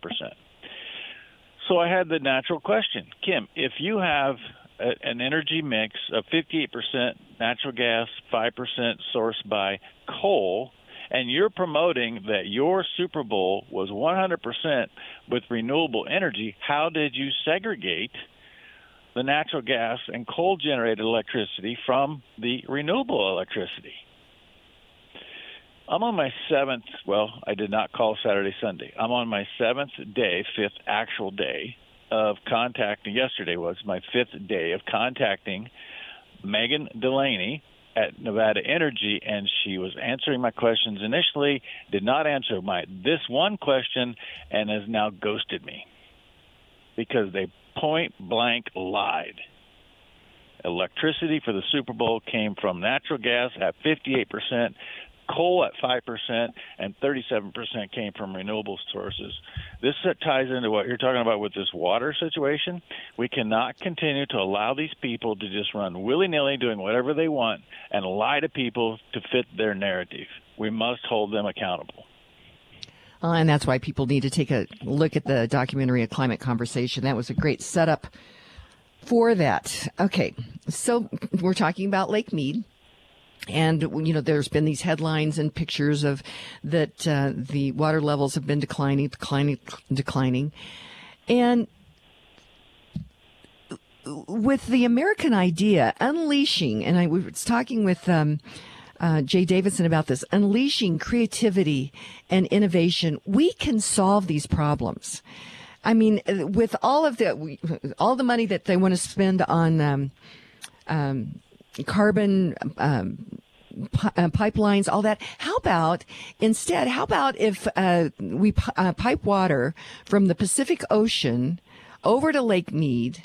And, de- and do some desalination. I mean, I think that's very possible. But then what happens is, is the the uh, PBIs lose control if we start to unleash creativity and innovation. Because with that, we can actually solve the solve all these problems. Trent Loos you keep asking me these questions that there is no answer other than yes you're right.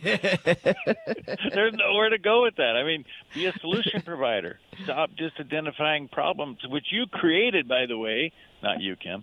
The right. bigger picture you created but you never want to provide a solution.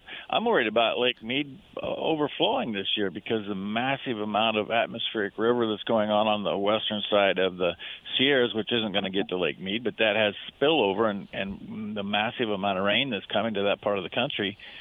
You know hollywood had programming that talked about this dam breaking and i i just i'm really concerned that that's going to take place at some point in mm. time. I don't know when. Well, it, it, if they don't take care of it, they will. I mean, there's something about being. You're right. Yeah. The, the good stewardship. So, okay. I, uh, any other comments regarding this, um, Colorado Division of Water and this water abandonment. And our listeners actually reached out to an elect, a couple of elected representatives on this. So that's super important, but we want to shed light on it. Any other thoughts on that? Just like every other thing, just like your Hooters example, be the loud minority and make sure that people understand how wrong this is. You know what the most wrong part of it is? In that letter, I don't believe you got to that part. It also said they had to hire an attorney. Every time we turn around, we are forced to hire an attorney to protect what we should not have to defend. If you're going to come in and force me to hire an attorney, you pay the legal bill if you're wrong. So that's why tort reform would be really important as well. So, okay, the text line is quite busy. 720-605-0647. That is 720-605-0647. We will take call-ins as well. And uh, I did want to say thank you to the Harris family for their gold sponsorship of the show. And thank you to the National Shooting Sports Foundation for their gold sponsorship of the show. It is Trent Loos Wednesday. Trent, as you know, is a sixth generation farmer and rancher. Another great sponsor of the show is John Boesen with Boesen Law. Boesen Law fights for clients who've been injured or family members who have lost a loved one due to the careless, reckless, or wrongful conduct of others. Whether injured in a car accident, suffered an injury due to a product or bad pharmaceutical drug, or need help fighting for medical care and benefits following an accident at work, don't go it alone and uninformed. Boesen Law is the law firm you need in your corner. Time is of the essence with any personal injury claim. Call 303 999 9999 to schedule your complimentary consultation. That number again is 303 999 9999. Call now. Focused and wise marketing is essential for your success, especially during tough economic times. If you love The Kim Monson Show, strive for excellence and understand the importance of engaging in the battle of ideas that is raging in America, then talk with Kim about partnership, sponsorship opportunities. Email Kim at kimmonson.com. Kim focuses on creating relationships with individuals and businesses that are tops in their fields. So they are the trusted experts listeners turn to when looking for products or services. Kim personally endorses each of her sponsors. Again, reach out to Kim at kimmonson.com. Franktown Firearms is unlike any other gun store or range. My name is Tony, and I'll tell you why I first started going to Franktown because my children wanted me to get comfortable with firearms. Franktown Firearms, it's not the kind of experience you get anywhere else. I'm not familiar with firearms, and they just took their time and really gave me the time of day to know that I was an appreciated customer of theirs. Tactical Fun Night is an absolute blast. To move and shoot, walk and reload and turn corners and hit moving targets. I've been to ladies' nights a few times, and the range safety officers um, helped my friend who I brought who'd never fired a gun before. I felt very comfortable. I could just shoot to my comfort level. I didn't have to show up anybody, or no one was trying to show me up. They let us go to the range and try the firearms before we bought them. All of the staff there really took their time with me. After going in there for the first time, we realized we didn't need to look at any other gun stores. Franktown Firearms, where friends are made. Bye.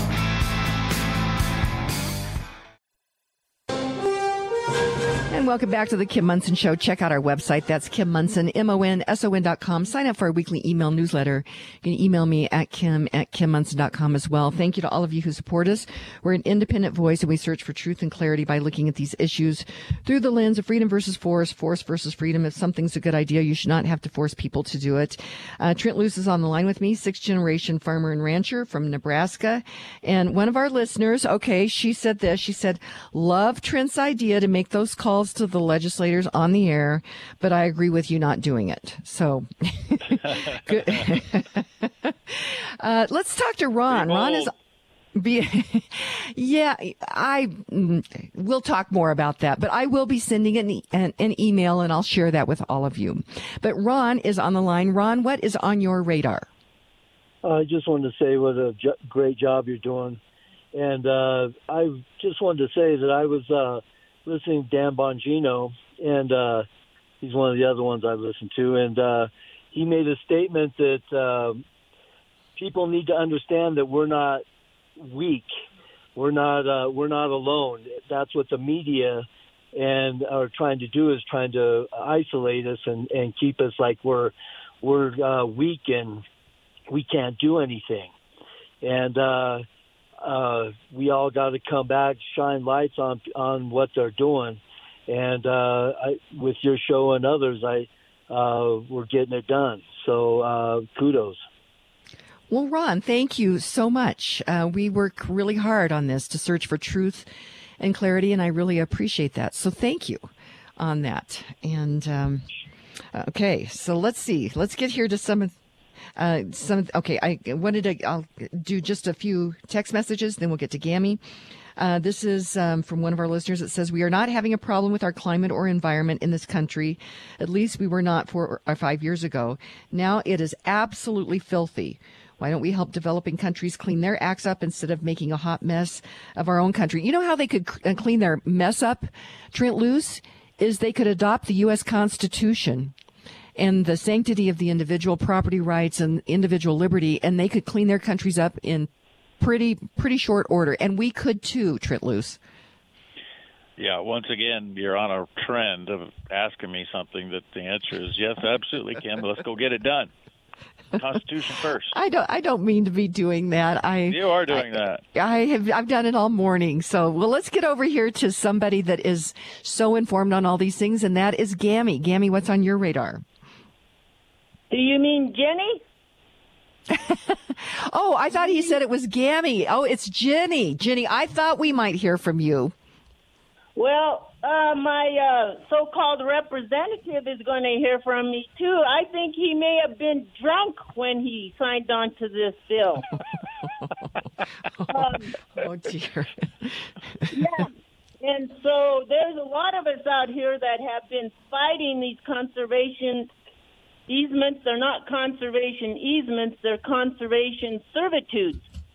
Um, and so, anyways, these conservation easements are total land grabs. There are no upsides for the landowner, and the conservation, um, you know, cannot be held in perpetuity. And this a gal named Margaret Byfield, she's with the American Stewards of Liberty, and you can reach her website at AmericanStewards.us. And she has a little 13 key point um, know about conservation easements on her website. And what they these people don't understand when they put their land into conser- e- conservation easements, they are literally transferring their rights to it to a third party. And so um, uh, this Margaret Byfield and those who have been fighting for uh, landowner property rights, they just narrowly beat back uh, the Security Stock Exchange from listing all of these uh, conservation easements and natural assets onto the stock exchange, and it's called the National Asset Company. So Trent is right. Anybody can own your land. You have just given up all your rights to your land, and anybody can buy them. Well, and Jenny, this in the summary where it says in allowing multiple transfers of conservation easement income tax credits. I mean, I, to, at least from what I can see, that's setting that up. And thank you because you have been, um, you've really been in my ear teaching me about this, Jenny. So I appreciate that. Uh, so we have Alan in Lakewood on the line. Alan in Lakewood, what's on your radar? Hello, Kim. Uh, yes, thanks. Um, I, I, I just really have to to make a cautionary note here about uh, pumping water uphill across the whole state of California to Lake Mead. The uh, desalinization requires a great deal of energy, and it's a great idea to desalinate water when you have a great deal of excess energy to do so and use it to grow food. Just like carbon dioxide, water is is necessary. But to cross the entire state of California to pump water uphill to Lake Mead in uh, outside of Las Vegas, Nevada, is a very very big energy loser all by itself. So uh, yeah, it's a it's a thought but uh, please don't please don't uh, come up with these quick fixes uh, like some of our Democrat fellows do.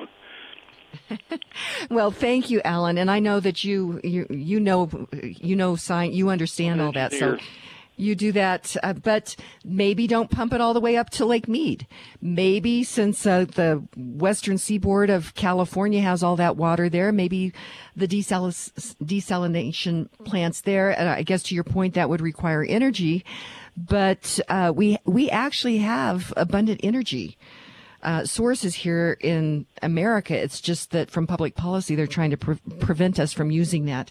Uh, so we've got just a little bit of time. Thank you, um, Alan, Jenny, and Ron. Let's uh, let's button this up. Trent, and I love it when our listeners uh, bring me back to reality on this, but I just want to try to think outside the box. So, how do you want to button this up, Trent Loos? Well, I don't disagree with Alan at all. Um, it's 268 miles from Bishop California to Los Angeles.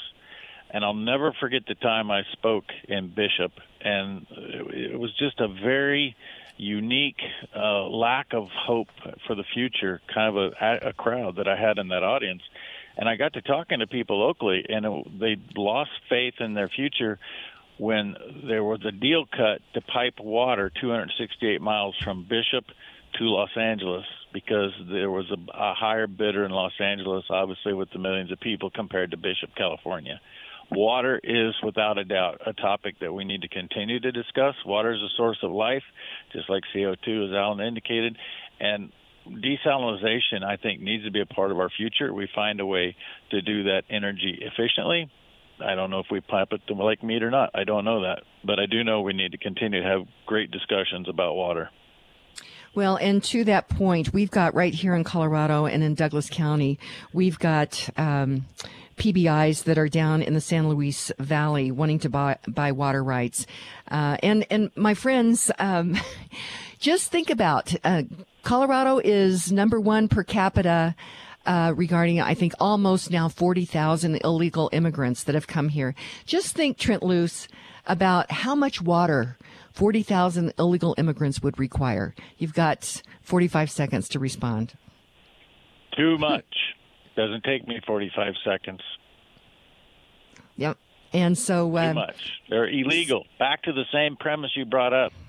We have a constitution, and those people sitting in D.C. allowing these criminals to come into this country are treasonous. They need to be held accountable. Mm-hmm. And and to a point, I, I know not all of them want to hurt us, but there's an awful lot of them. But I guess to your point, though, coming here illegally illegal. is a criminal. Yeah, that's a good point. Okay, Trent Loos, it's always interesting. I greatly appreciate oh, it. by the way, I, quickly, the Yeah? ATF says that these criminals can purchase guns despite not having identification. My final word. really? Yes. Oh. I'll send Oh, you we're- the statute. Okay, send it to me. I'll. T- okay, yeah, send it to me. It's a we'll talk rule, about that. a statute. I want to correct that before Alan holds me accountable, which he should. Trent Loos, always interesting. We'll talk to you next week. Keep up the good Thanks, work. Kim. And uh, our quote for the end of the show is from Von Mises. He said, Economics is not about things and tangible material objects. It's about men, their meanings, and their actions. My friends, today be grateful, read great books, think good thoughts, listen to beautiful music, communicate and listen well, live honestly and authentically, strive for high ideals, and like Superman, stand for truth, justice, and the American way. My friends, you are not alone. God bless you, and God bless America.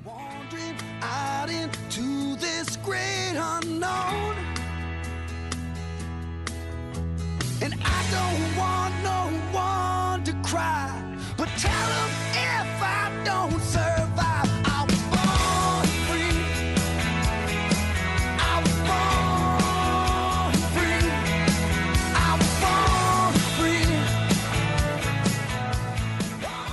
views and opinions expressed on KLZ 560 are those of the speaker, commentators, hosts, their guests, and callers. They are not necessarily the views and opinions of Crawford Broadcasting or KLZ management, employees, associates, or advertisers. KLZ 560 is a Crawford Broadcasting God and Country station.